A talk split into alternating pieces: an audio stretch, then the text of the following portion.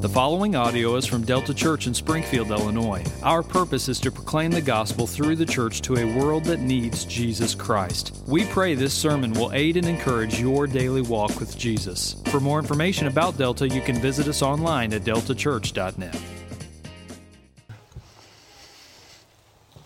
Well, good morning, Saints. Go ahead and uh, turn on your copy of Scripture. Open up your copy of Scripture to Romans chapter 3. Romans chapter 3, verses 21 through 26. I'm going to read this um, section of Scripture here. Our sermon this morning is going to be touching on this idea of our God of justice. Uh, that is the sermon title this morning, Our God of Justice. Uh, the sermon this morning and the sermon next week are really uh, geared to be the bread and butter of this sermon series, talking about our God of justice who acts with justice. And then next week, how do we imitate this God of justice as beloved children? We are going to cover um, a bevy of scriptures this morning, but when we land the plane of our sermon this morning, we'll be landing it on the runway, I guess you could say, of Romans chapter 3, verses 21 through 26. So we're going to read these verses here um, some pretty famous verses. What I want you to clue into as we are reading this is this idea of the righteousness that God grants to us. This righteousness we get from the God of righteousness. And then, specifically in verse 26, the language Paul uses to describe this good God as the one who is just and the justifier. If you would stand to your feet for the reading of God's word. I just want to uh, remind you that what you're holding in your hands is more than just uh, a digital copy of God's Word. It's more than just ink on paper. According to Ephesians 6, what you have is the sword of the Spirit. The Word of God is His weapon. And we're going to ask um, and pray here in a moment that He would wield this war, uh, uh, sword of His, the Word of God, to open us up and challenge us and change us. So here's Romans chapter 3, verses 21 through 26. Our brother in Christ, the Apostle Paul, carried along by the Holy Spirit, says this But now, the righteousness of God has been manifested apart from the law, although the law and the prophets bear witness to it. The righteousness of God through faith in Jesus Christ for all who believe. For there is no distinction, for all have sinned and fall short of the glory of God, and are justified by his grace as a gift through the redemption that is in Christ Jesus, whom God put forward as a propitiation by his blood to be received by faith. Now, this was to show something. It was to show God's righteousness. Because in his divine forbearance, he had passed over former sins. It was to show his righteousness at the present time so that he might be just and the justifier of the one who has faith in Jesus. This is the word of the Lord. You guys can be seated. Again, our sermon title this morning is Our God of Justice. And the main idea, the main truth I want to lay before us is this Our righteous God of justice acts according to who he is. So we're going to go into the scriptures, we're going to learn some truths that God is righteous, God is just. The Bible terms there are uh, very synonymous, the way the, the, the writers of the scriptures use this idea of righteousness and justice.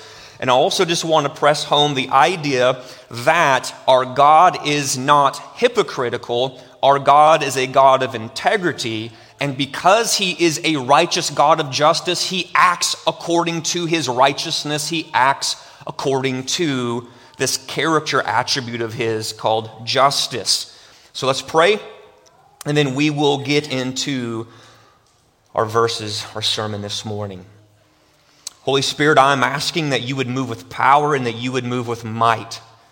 May we be able to say, along with the man of God, Samuel, um, when he heard the Lord speaking to him, Eli said, Well, next time that the Lord speaks, you need to go back and say this to him Speak, Lord, for your servant is listening.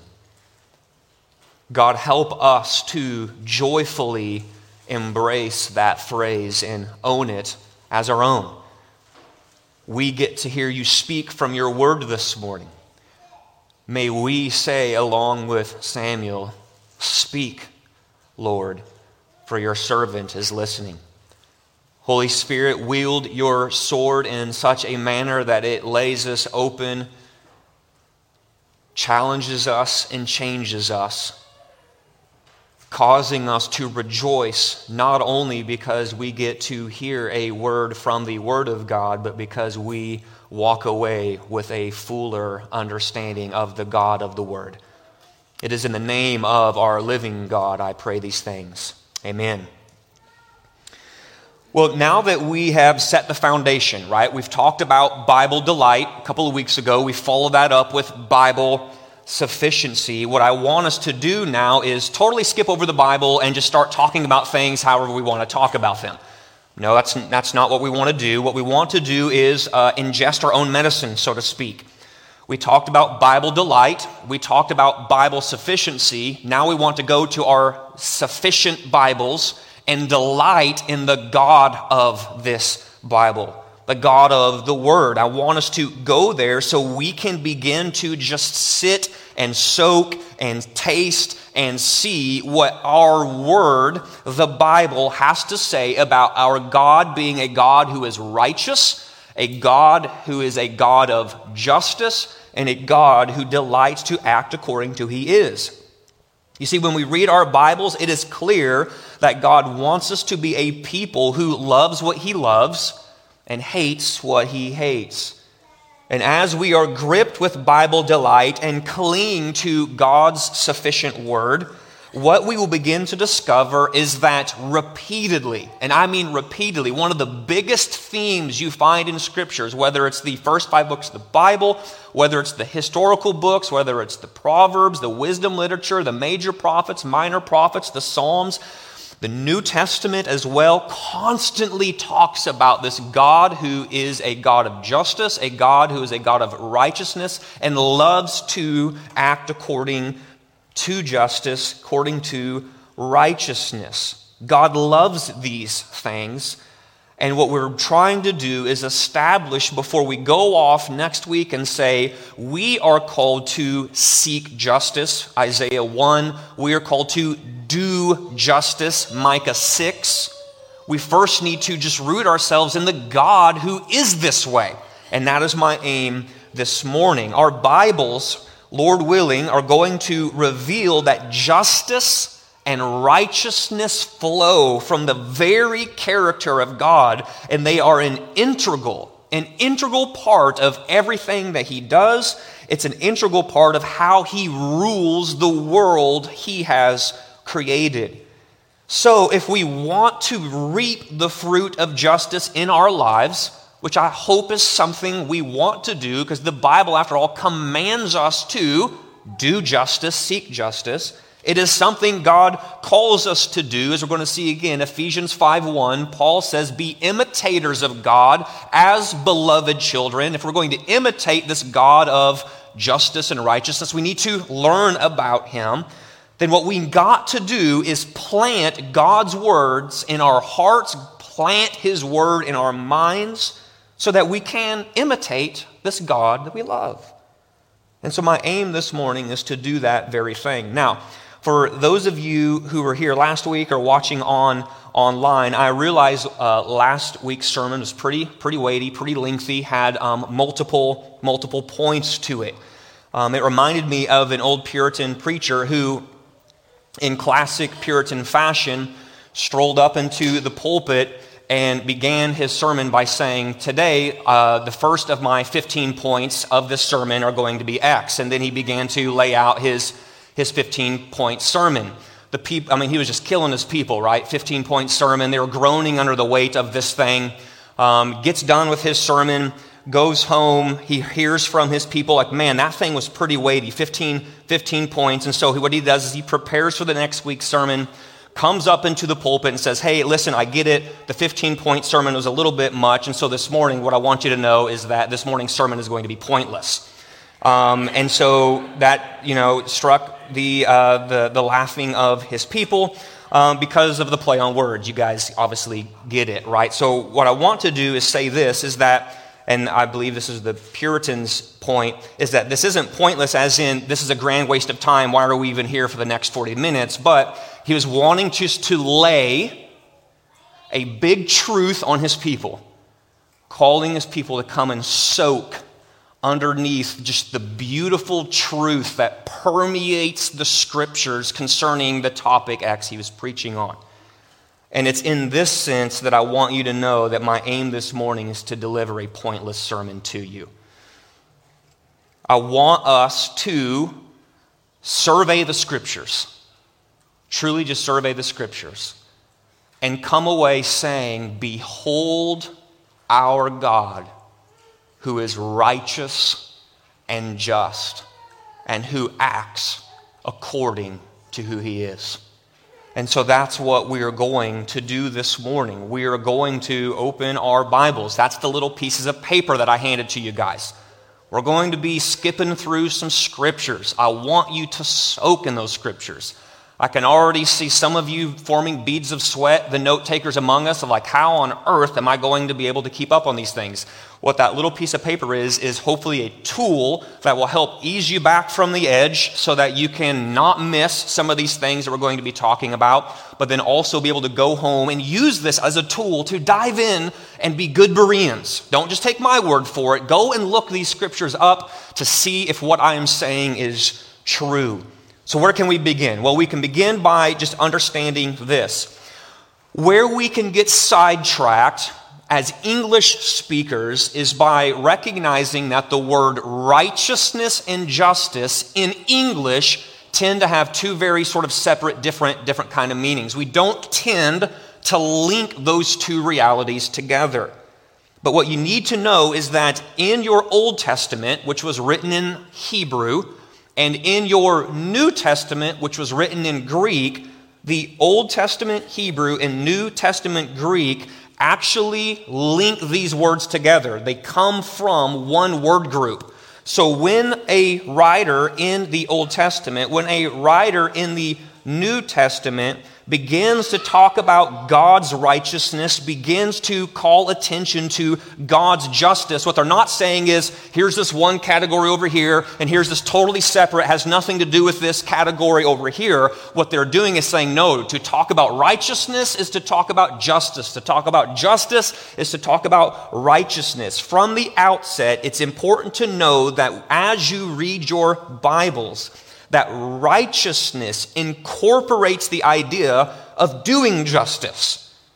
And doing justice incorporates and conveys the idea of being righteous, doing righteousness, of seeking to right something that has gone wrong by restoring that wrong thing to a condition of rightness. And you hear that, right? Rightness, righteousness. And so then it becomes very eye opening when you see that this is the very heartbeat of our God. He is a God who is a righteous God, a God who is a just God and fights and strives to do the very things that he loves righteousness and justice. So, if we're going to understand justice, if we're going to understand righteousness, then we need to understand our God because righteousness and justice derive from him. They find the fount of what we need to know about righteousness and justice. It, it, originates from him, it comes from him. Justice and righteousness are good things to strive for because they come from a good God. And so the good news is that the Bible clearly reveals God's character in these ways. It reveals that our God is righteous. Our God is righteous. To speak of God's righteousness is to speak of God's righteous character. It's to realize that our righteous God always acts in accordance with what is right. And for God to be described as a God who is righteous it means he is the final standard of what is right. So God does not say, I am a righteous God. He does not reveal himself in his word as a God who is marked in his character as someone who is right because of some standard that is outside of himself. He doesn't look over here and say, You see this right thing over here? This is the plumb line by which I measure myself against, this thing outside of me. No, he says, I measure it against myself. I am the standard, the final standard of what is right. So you go into Genesis chapter 18, verse 25. You hear Abraham successfully appeals to God's own character of righteousness when he says, Shall not the judge of all the earth do what is right? In Psalm chapter 19, verse 8, a famous psalm about the goodness of the Word of God it informs us that God speaks and God commands what is right when He says the precepts of the Lord are right. And it's these right precepts that rejoice the heart. And in Isaiah chapter 45, verse 19, God says of Himself. So here is a declaration of Yahweh, the living God. And here's how He says, and here's what He reveals about Himself He says, I, the Lord, speak the truth, I declare what is right. If you remember at the end of 2019, uh, we took several months to work through the upper room discourse, John 13 through 17.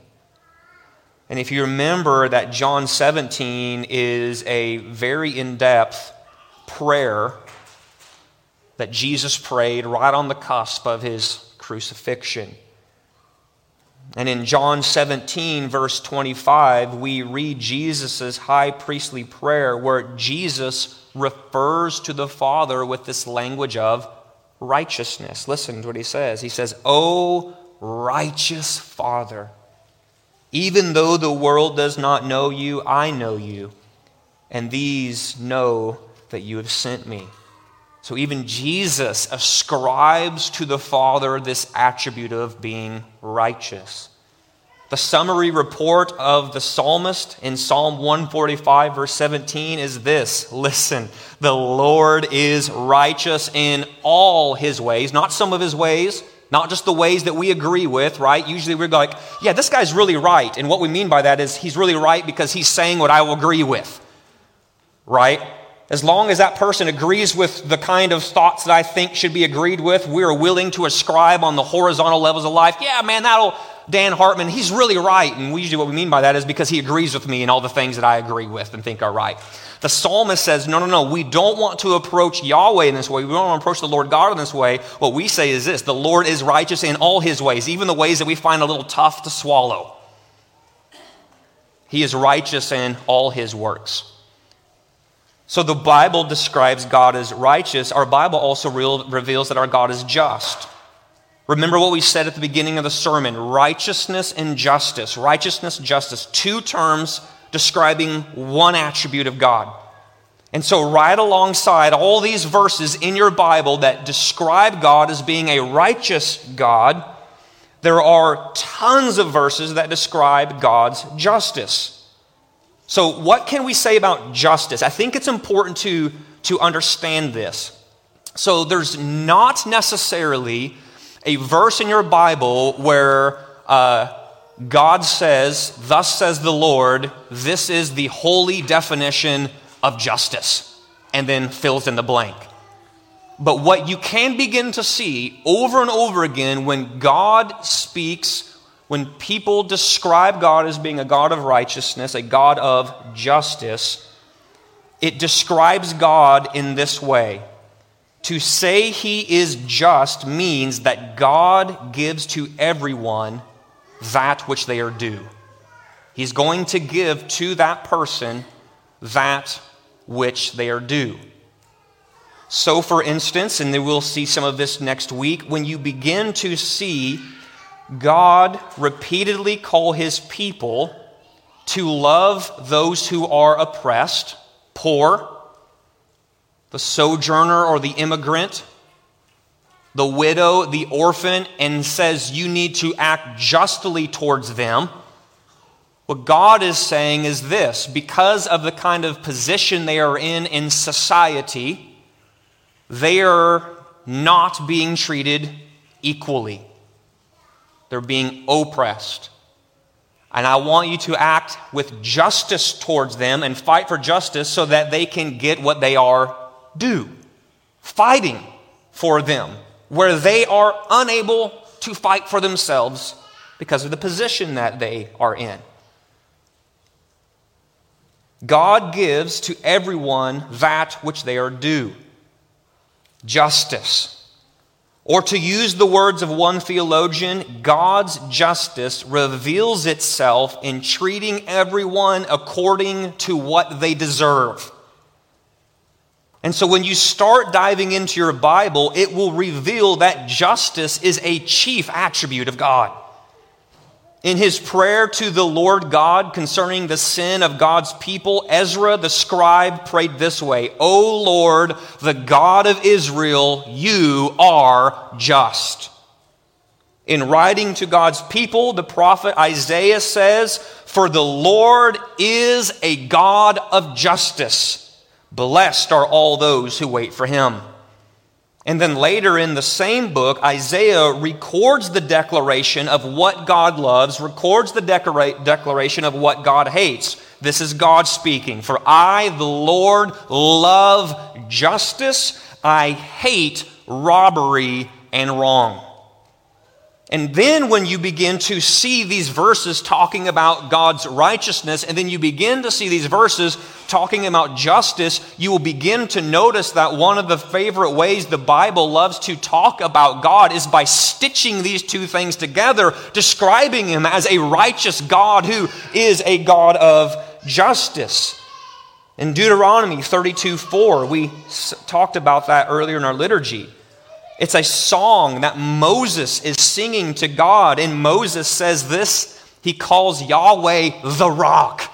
And he says, The rock, his work is perfect. All his ways are justice.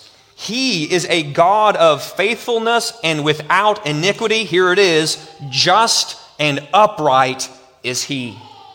You go into Psalm 99, phenomenal psalm. I encourage you to go home and read it and just soak in the words of that psalm. Psalm 99, especially the front half, verses 1 through 4, what the psalmist does is he grounds justice in God's role as the sovereign king of the universe. So he picks up this language of a cosmic ruler, a cosmic king who's going to redeem all things to himself. And there he is ruling over the nations. And the psalmist says, Yahweh reigns. Let the peoples tremble. He sits enthroned upon the cherubim. Let the earth quake. The king in his might loves justice. You, sovereign king, have established equity. You have executed justice and righteousness in Jacob. The prophet Jeremiah reminds us of the only proper boasting that should be upon the lips of the people of God when he records Yahweh saying this let not the wise man boast in his wisdom.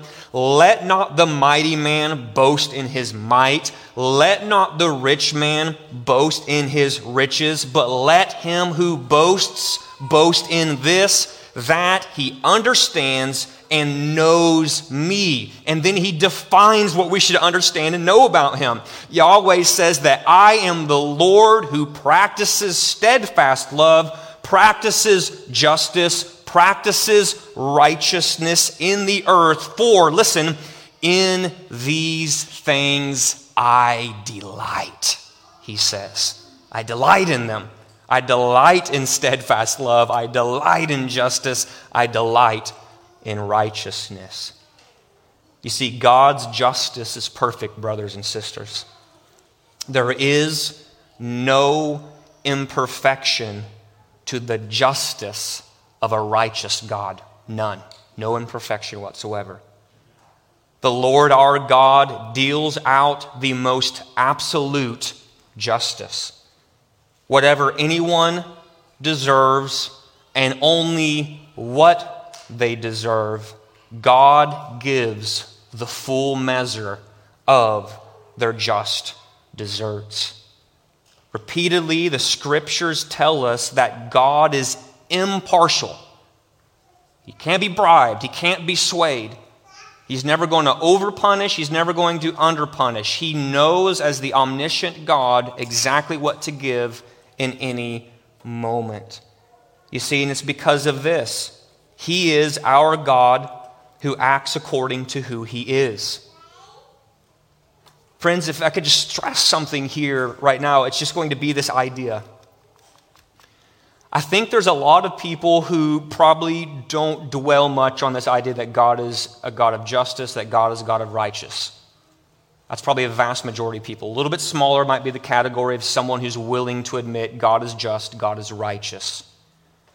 I think an overwhelming amount of people who are willing to admit that God is a God of justice and that God is a God of righteousness somehow fail to draw the conclusion, and that means he will act that way towards us. That he can be bribed. Or maybe he likes to give a little wink to things. He likes to pull back the rug and sweep some things under. You know, that little sin wasn't that big of a deal. If God was the sin winking, rug sweeping kind of God, our God would be a sham. He would not be just, he would not be righteous. You see, justice is not an optional product of God's will.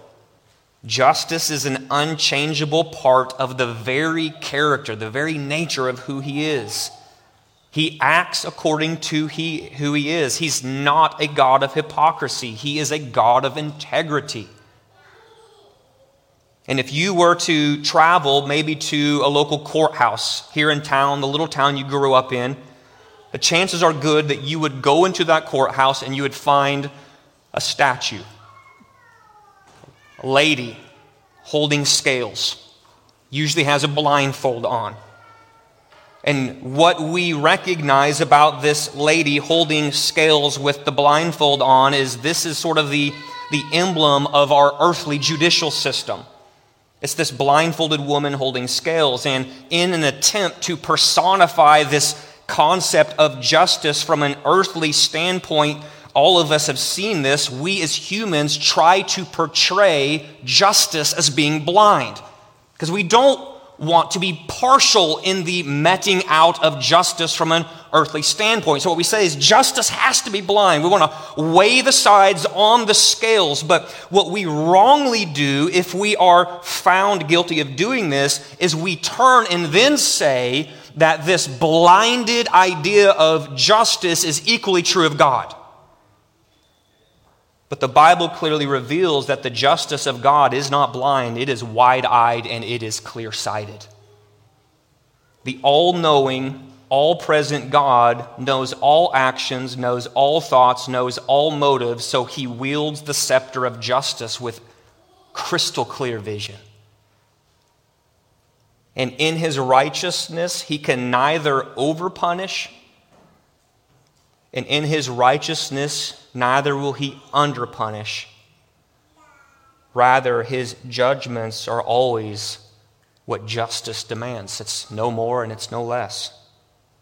Justice is always served by a righteous God. In Job 34, verses 10 through 12, we read this Far be it from God that he should do wickedness Far be it from God that he should do wickedness.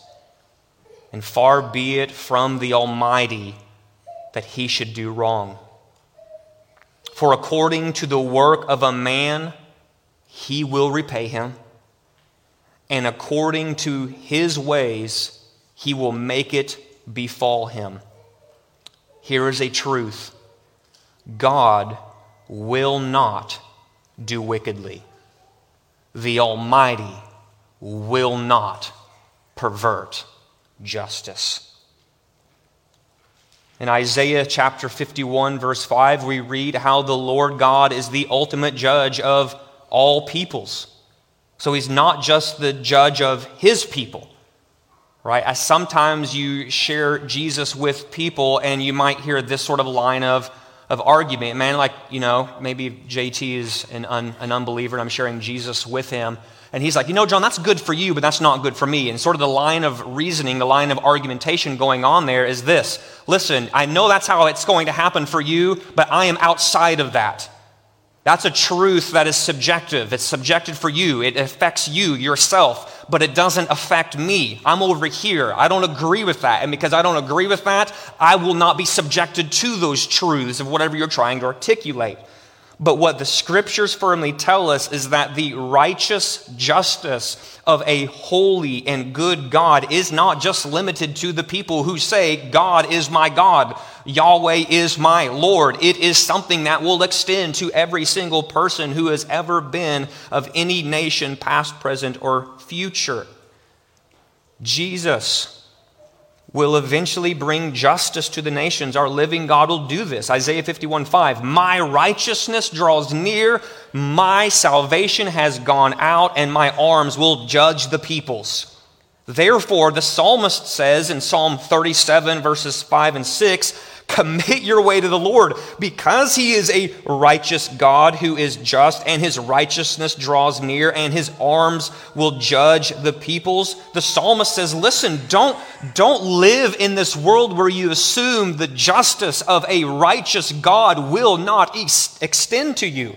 No, as a result of those things being true, commit your way to the Lord, says the psalmist. Trust in the Lord and he will act. He will bring forth your righteousness as the light and your justice as the noonday, says the psalmist. You see, as a result of God's righteousness, it is necessary, necessary, absolutely necessary that God treat people according to what they deserve. Thus, it is necessary that God punishes sin. Sin does not deserve reward. Sin is wrong, and sin deserves punishment. And this truth is why we can lastly say that God's justice is the foundation for the good news of the cross. God's justice is the foundation for the good news of the cross, saints. God's flawless justice requires that he punish sin. And since nothing is hidden from his sight, ultimately, no one will get away with anything. God sees, God knows, and in his justice, God will act.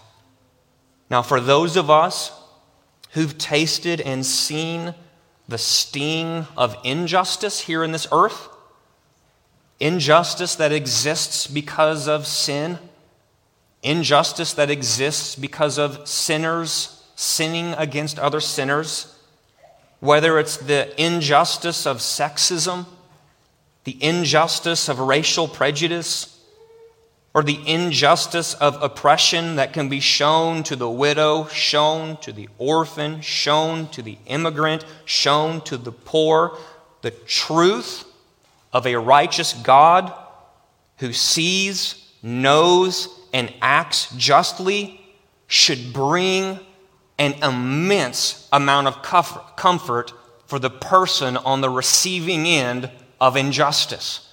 The fact that Paul says in Romans 12, vengeance is mine, I will repay. That's the language of promise, brothers and sisters. I will repay. It's not, I hope I can, and, well, shucks, I'm telling you now, I'm not strong enough to get it done. It's no, vengeance is mine. I will repay justice in its fullest perfect, most holiest measure will be meted out on that final day. Those of us who've tasted and seen the sting of any form of injustice should rejoice in our hearts that a righteous God who acts justly is going to see that wrongs become rights in the end. But as men and women who are corrupted by sin, the exact same truth of God's justice should shake us to our very core. This is what we read earlier in Romans chapter 3, saints, when Paul said, There is no distinction. No distinction. Rich, old, young, poor, man, woman, black, white. No distinction. All have sinned. All have fallen short of the glory of God. The Bible is very clear when it defines sin in 1 John chapter 3 verse 4 defines sin as lawlessness. And when the Bible defines sin as lawlessness, that means those who commit sin are seen as sinners who are lawless, breaking the law of a holy God. And because justice is part of God's essential character, he will not acquit the lawless. Exodus 23, verse 7. God has to punish sinners in order to stay true to himself as the God of justice. Again, he's not a God winking, rug sweeping God when it comes to sin, sin that's been committed against him. He can't just turn a blind eye to that. After all, he is just. He must deal with sin. He must punish sinners in order to stay true to himself as the God of justice. However, at the exact same time, we know that when God proclaims his name in the Old Testament, he often says his nature is to also have mercy. His nature is also to show grace. This is what Yahweh said to Moses, if you remember in Exodus chapter 34, verse 6 and 7 when he passes before Moses and proclaims to Moses, saying, If you want a little glimpse of who I am, Moses. Be quiet and listen. And then speaks Yahweh. He says, The Lord, the Lord, a God who is merciful, a God who is gracious. I, Moses, am slow to anger. I, Moses, am abounding in steadfast love and faithfulness. Moses, I'm the one who keeps steadfast love for thousands. I, Moses, am the one who forgives iniquity. I forgive transgression. I forgive sin. But listen to what he says after that. I am also the God who will by no means clear the guilty. So, in one breath, he lays out justice. I will not acquit the guilty. Mercy, grace, steadfast love. This is who I am, Moses. And so, the question that you have to be wrestling with right now is this How can God righteously save anyone and yet remain completely just? How can he do it? How do we reconcile a God who is merciful and gracious while simultaneously a God of justice who will by no means clear the guilty? That feels like a human conundrum that cannot be solved. And if we were to attempt to reconcile this in our humanity, we would not be able to reconcile this. How do we reconcile it? In our humanity, we can't reconcile this. But guess what? God can. And He did at the cross of our Lord Jesus Christ. Brothers and sisters, here is a gospel truth in his justice, God punishes sin so that he might be just. says Paul in Romans 3:26. But here is another equally important gospel truth. In his grace, God makes people righteous so that he also might be the justifier. This, friends, is what the good news is all about. This is the good news that Paul is arguing for in Romans chapter 3. While it's true that all have sinned and all need salvation, it's also true that all may receive salvation, says Paul, and all may be freely justified. To be justified is for you to be on the receiving end of God saying, I declare you to be righteous. I declare you to be right with me. So the question is, what did God do in order to remain true to himself so that he could justly punish sin, but then in the same breath turn around and look at the unjustified sinner and say, I'm also simultaneously declaring you to be right with me? Paul says, God accomplished this by his grace through the redemption that is in Christ Jesus. Jesus and the cross of Christ is the answer. Why is it the answer? Because, says Paul in verse 25, God put Jesus forward as a propitiation by his blood. Propitiation, fancy $2 theological word, it means this wrath absorbing substitute. God in his justice is the Genesis 18:25 judge of all the earth who is going to do right. And so, what God did was He put Jesus forward so that He, as the just judge, provided a wrath absorbing substitute by His blood. Wrath from a just judge has to be shown against sin. The payment for sin has to be paid. And Paul says it was paid in full at the cross.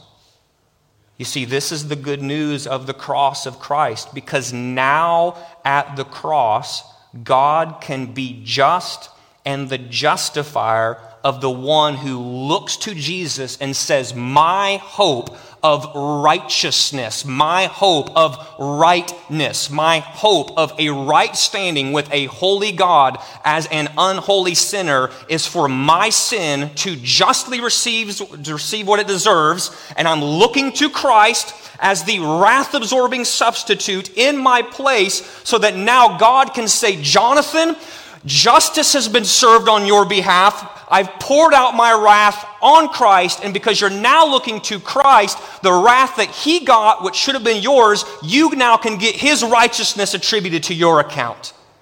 And there at the cross, justice and mercy meet in a mind boggling, good news declaring way.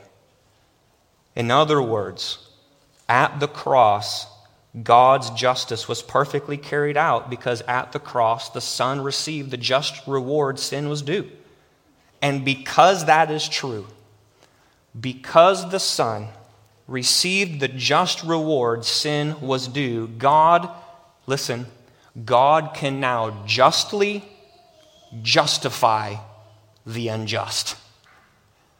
He can justly justify the unjust. Because God put forward his Son as the wrath absorbing substitute we need, he can, if you want to use the language of righteousness, he can now righteously make the unrighteous righteous. Friends, the issue of a merciful God who must justly punish sin, it gets resolved at the cross. That's why we as Christians sing songs about the cross. That's why we glory in the good news of the cross. The cross of Christ is the only righteous solution that satisfies God's justice and simultaneously reveals his great grace. And for this reason, we can praise our righteous God of justice for the good news of the cross. And so here's my final challenge for you it's a question for you to chew on. Whether you're the little ones sitting in here, listening downstairs, listening at home, or maybe you have never heard these things spoken in this way, here's my final question for you How have you responded to this good news of the cross? How have you responded to it? Have you responded to it? What is holding you back from responding to it? Your hope of an eternal right standing with God really does come down to how you answer this question How have I responded to the good news of the cross?